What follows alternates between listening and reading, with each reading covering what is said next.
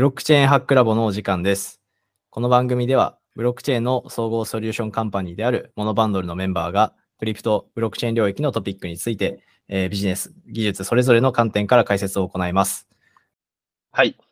本日は JPYC 株式会社代表取締役の岡部さんをお招きし、えー3月にあった USDC の一連のデペグ事件と、えー今後のステーブルコインの動向について、えーお話ししていきたいと思います。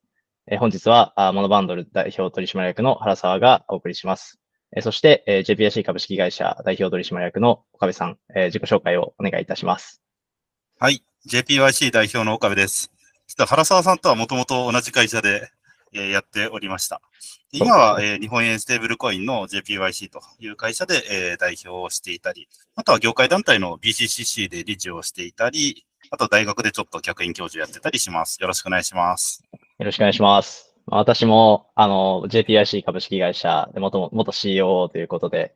J- CEO を辞めた後も、岡部さんと、まあ私はですね、結構話していたことはあったんですが、まあステーブルコインの動向について、えーしっかりと話すことっていうのが、なかなかなかったと思いますので、まあ今日は、えーまあ USDC のデペグした事件に関連して、今後のスステーブルコインの動向ですとか、まああの、岡部さんだったり、まあ私の、まあ、ステーブルコインがこれからどうなるのか、まあ、それぞれの勝ち筋みたいなものについて話をしていけたらいいなというふうに考えております。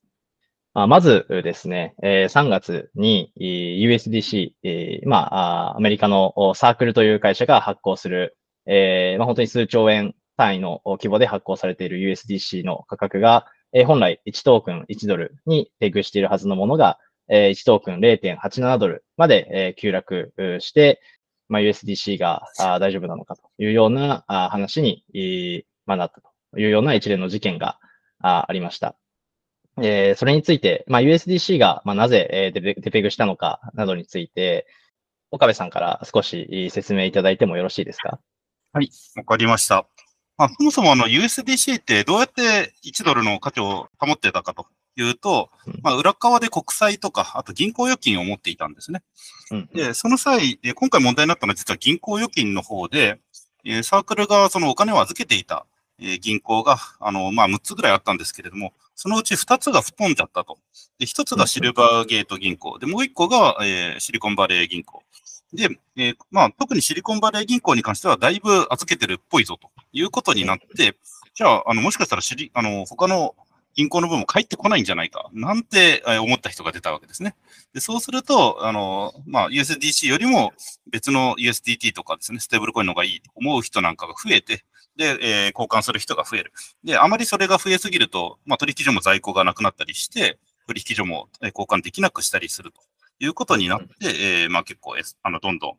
価値が下がっていった。で、一方、あの、途中段階でですね、あの、実はまあ、そのうち帰ってくるんじゃないかと思う人たちも、あの、買いを入れたりとかして、で、最終的にはまあ、あの、サークルの代表がですね、あの、もう、我々は、その、銀行が閉じる前に、ちゃんと移す指示を出してたんだと。まあ、要は銀行がね、あの、そ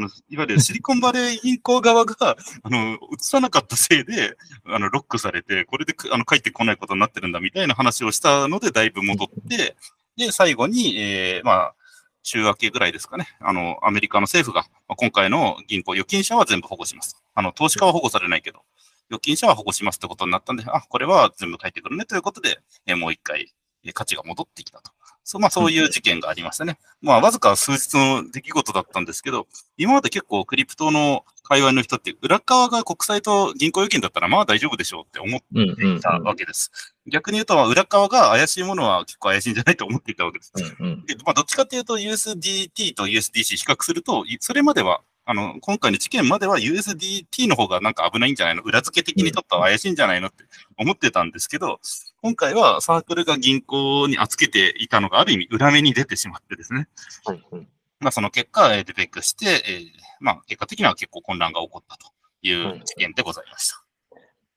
そうですよね。まあなんかその、まあもともと、えーステーブルコインが、まあ3つに分かれ、まあ3タイプに大別されると言われてて、フィアット担保型、法定通貨担保型、まあ USDC などのようなものと、あとは、まあ DAI っていうの、メーメーカー DAO が発行する、まあ BTC、あ、BTC じゃない、イーサリアムとか、まあそういったあ暗号資産担保型のものと、それからあとは、まあ、特定のその数式を用いた、あの、アルゴリズムを用いた、あアルゴリズム型ステーブルコインって3つに分かれるんですけど、まあ、この、まあ、暗号資産担保型のものと、えー、アルゴリズム型のものが破綻するっていうのは、これまでもあったんですが、まあ、あの、えー、法定通貨担保型のもの、しかもその中でもちゃんとその第三第三者のレポートを出していて、しっかり大丈夫そうだなと思われていたあ USDC が、まあ、デピグしてしまったというのは、すごい大きな、まあ、事件だったのかなと思うんですけれども、はい。まあ、これによって、あのー、まあ、当然その USDC がダメならもう何が大丈夫なんだっていう話になってくると思うんですが、うん、あれだけそのしっかり、まあ、当局の対話ともしている中で、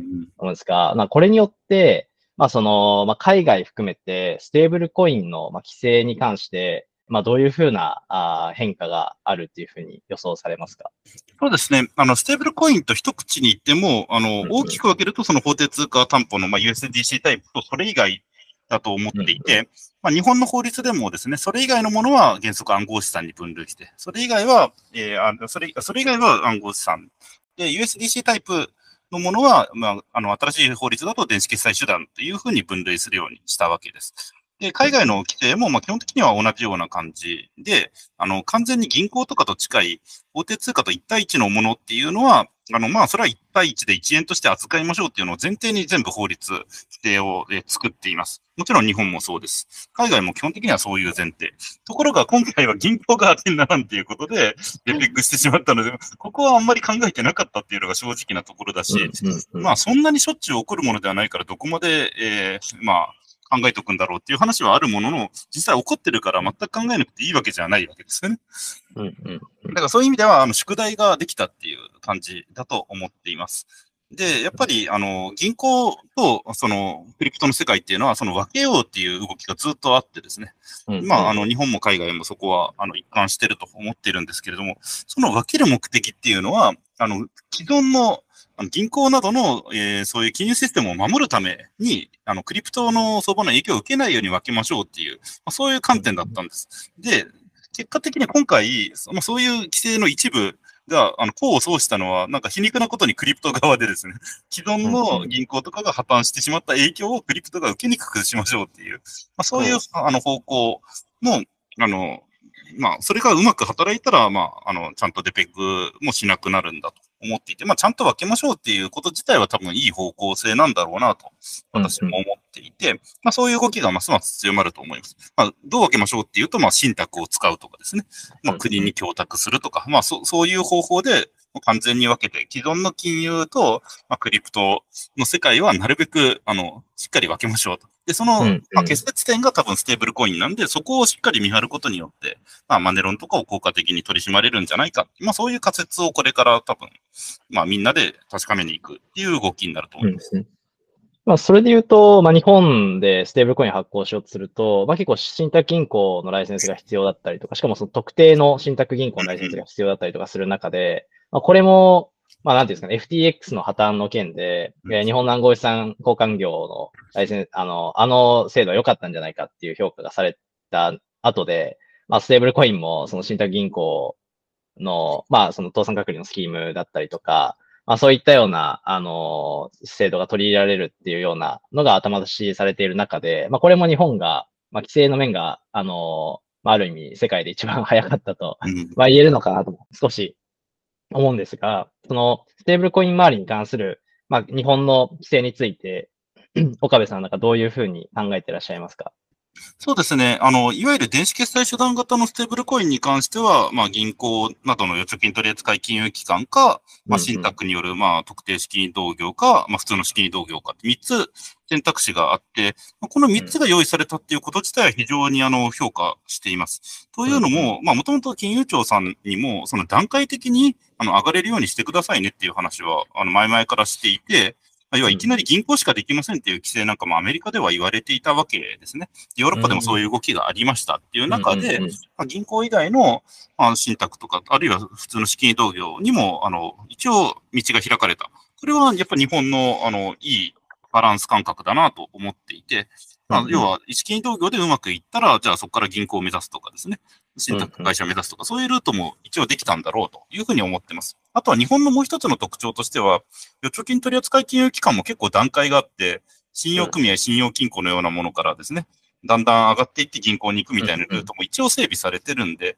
まあ、割とそこら辺はバランスが良い。あの、要はイノベーションと、その、あマネロン対策とか金融システムの維持っていう、この、どう両立するんだっていうのが難しい課題に対して、まあ、日本は、その、日本ってすごくいろんな制度を用意してるじゃないですか。まあ、さっきの金融機関も何種類もあるみたいな。そういう、まあ、あの、ある意味複雑な法規制なんですけど、それを活かして、まあ、段階を用意して階段上に、あの、作りましたっていうのが日本の規制の特徴だと思っていて、まあ、これは日本らしいなと思ってますね。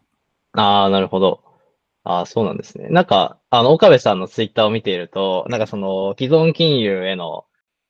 批判がすごい多いなと思ったんで、なんか今のお話が結構意外だなと思ったんですけど、うんうん、なんか、日本の規制じゃ結構、なんていうんですかね。まあ結構適切な方向ではあるかなっていう感じなんですかね。そうですね。あの、ステーブルコインに関しては、もちろんこれから実際の運用がどうなるかっていうのはわからないんですけど、うんうん、あの、文言ベース、あの、持ちベースで見る限りはとってもバランスがいいものになってるなと。ああ、そうなんですね。要はそう、資金移動業だとできないとかですね。あの、銀行じゃないとできないとか、はいはい、そういうものだったらなんか極端な気がするんですけど、まあ、あえて言えばちょっと銀行には若干厳しすぎるかなって思う嫌いはあるものの、まあ逆に言うとイノベーションは重視して国家戦略を、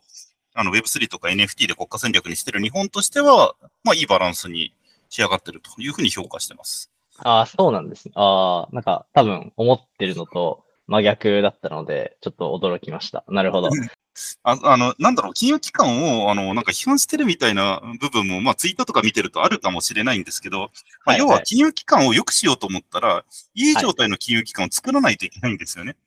だからそこ、そね、そこへの道がない状態だったら批判してても、でももうしょうがないじゃんっていう話になっちゃうんですけど、道がある状態だったらチャレンジできる可能性があるなっていう意味で、まあ、結構そこは、あの、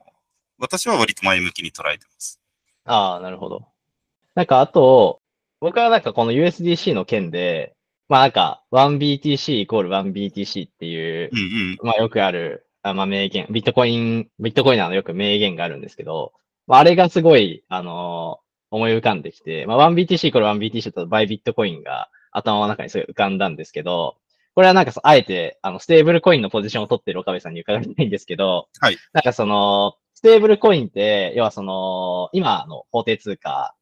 に、えー、ペグされているものだと思うんですが、うん、まあ、今回、あのー、なんですかね、えー、まあ、USDC の件に限らず、えっと、既存金融、まあ、主に銀行の破綻などによって、えー、ビットコインの価格っていうのが、まあ、あの、まあ、上がっていると思うんですけど、うん、なんかこの方向性って、まあ、これあの、岡部さんも、えー、ステーブルコインやる前から、えー、もうクリプトというか、まあそういった、あの、クリプトややられてると思うので、伺いたいんですけど、なんかそのビットコインが、その、まあ成長した先において、ステーブルコインの、まあ、ポジション、まあビットコインが、まあ真にその、ボラティリティの低いものになって、安定したものになるのか、それでもその世界においても、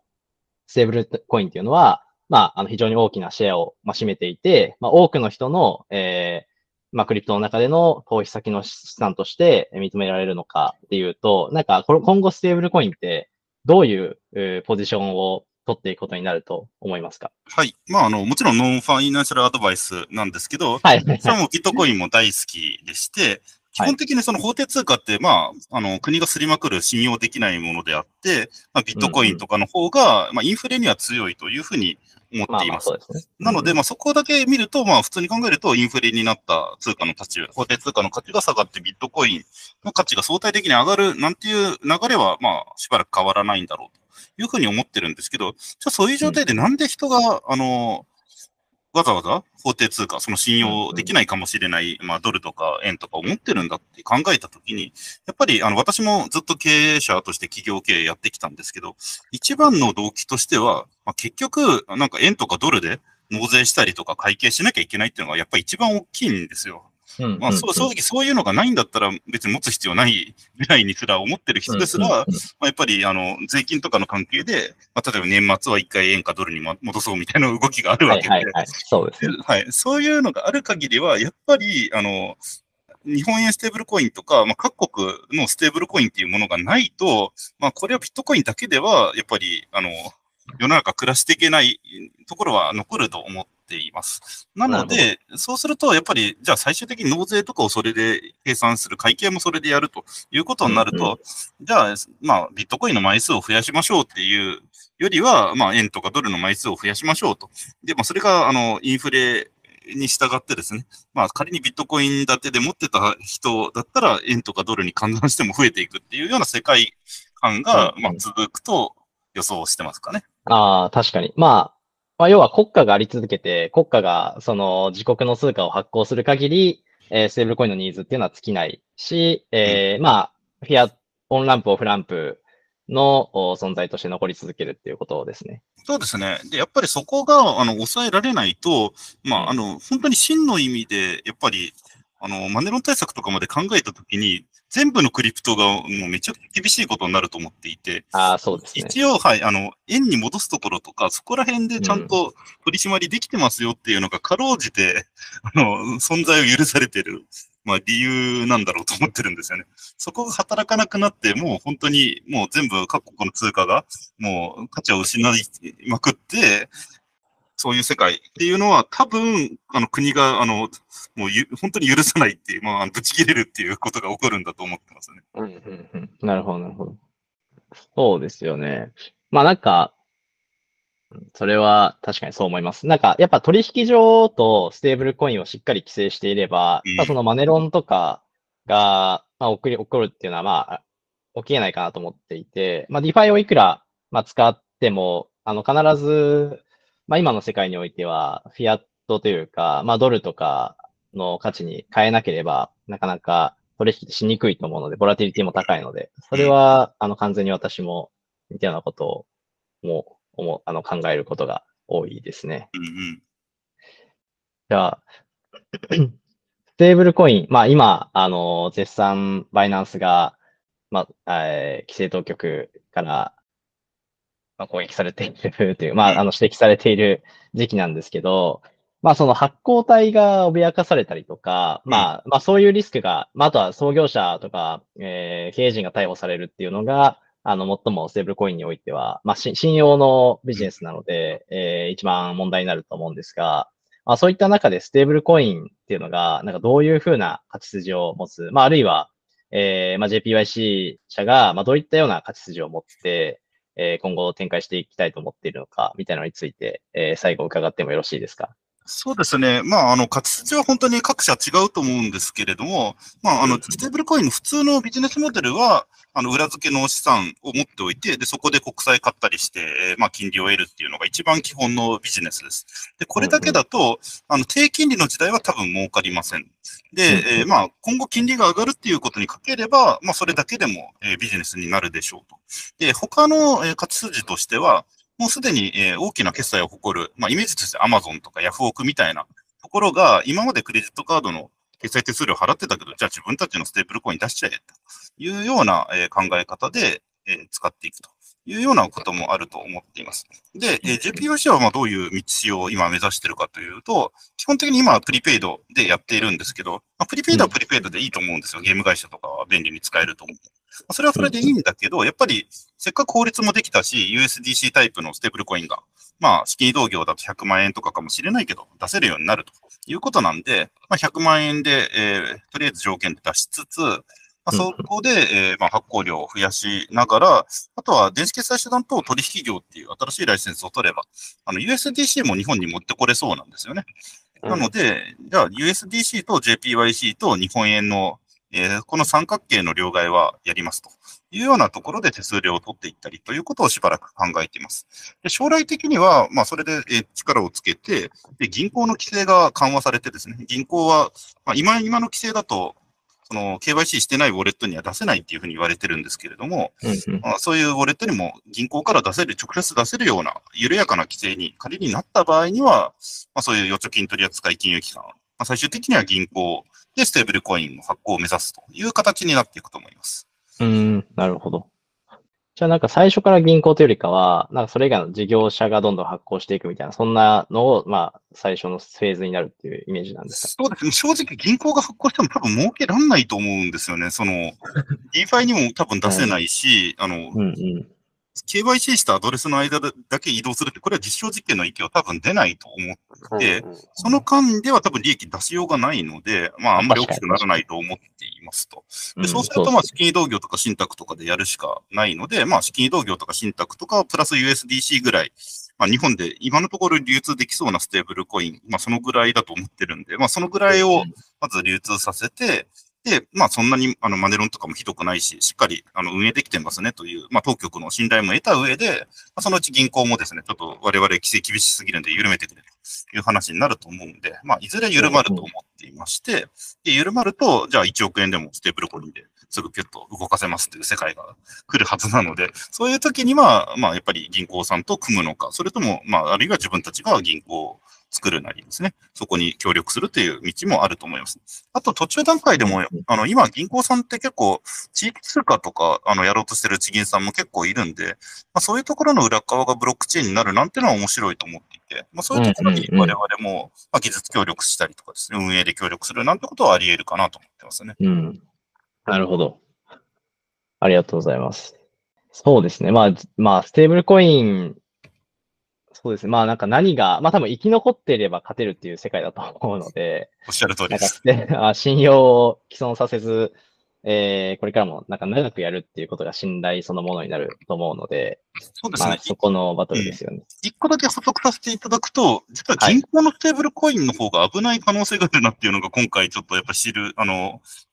シリコンバレーバンク、シルバーゲートを見ていて、やっぱ思ったところですね。銀行ってやっぱ信用創造ができるっていうのが最大の強みで、まあだからこそ厳しい規制なんですけど、信用創造できるってことは取り付け騒ぎが起こったら耐えられないってことなんですよね。ああ、そうですね。で、それに対して資金移動業は実は結構強いところがあると思っていて、100万円上限だったら、うん、1日100万円しか払い出しできないんでですね、あの、お客さんの残高で、うん、あの、かける100万円持って、持っていれば多分大丈夫なんですよ。うんうんうん、確かに、そうです。あの、一応、供託っていう制度もあるので、基本的には潰れたとしても、全額返ってきますっていうのが、あの、基本的に保証されるので、そこは銀行よりむしろ、銀行発行ステーブルよりむしろ安全ですらあるっていう。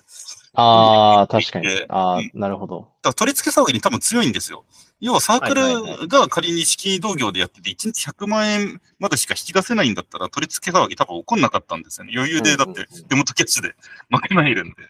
そうです、ね、 Circle の場合は1日10億円払ってくれ、まあ、極端に100億円払ってくれって言われても払わなきゃいけないから辛いんですよね。うんうん、そうですね。そう、だから資金投業は意外と取り付け騒ぎには強いなと思っていて、まあ前払い式だとさらに強いですよね。そもそも現金に戻せちゃい、戻しちゃいけませんっていうのが原則になっていて、まあ、ドイプリカとか我々は交換してるっていう立て付けなので、まあ、これだったら、より取り付け騒ぎ起きにくいなと思っていて。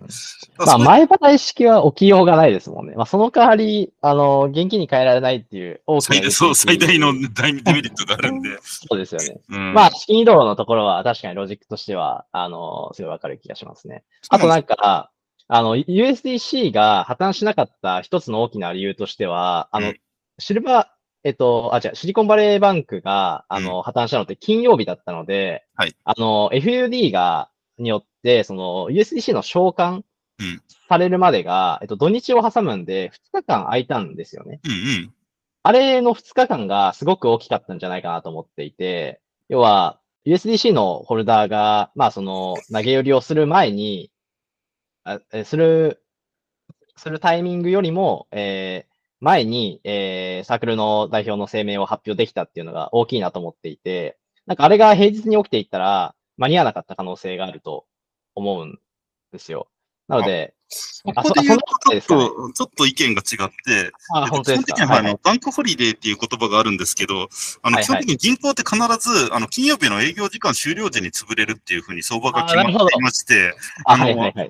月曜日にもう潰れる、俺たちは潰れるって分かっていっても、あの、大丈夫ですよって言い続けるんですよ。で、これ銀行以外がやると絶対詐欺で捕まるんですけど、なぜか銀行はそれでは捕まらないことになっていて、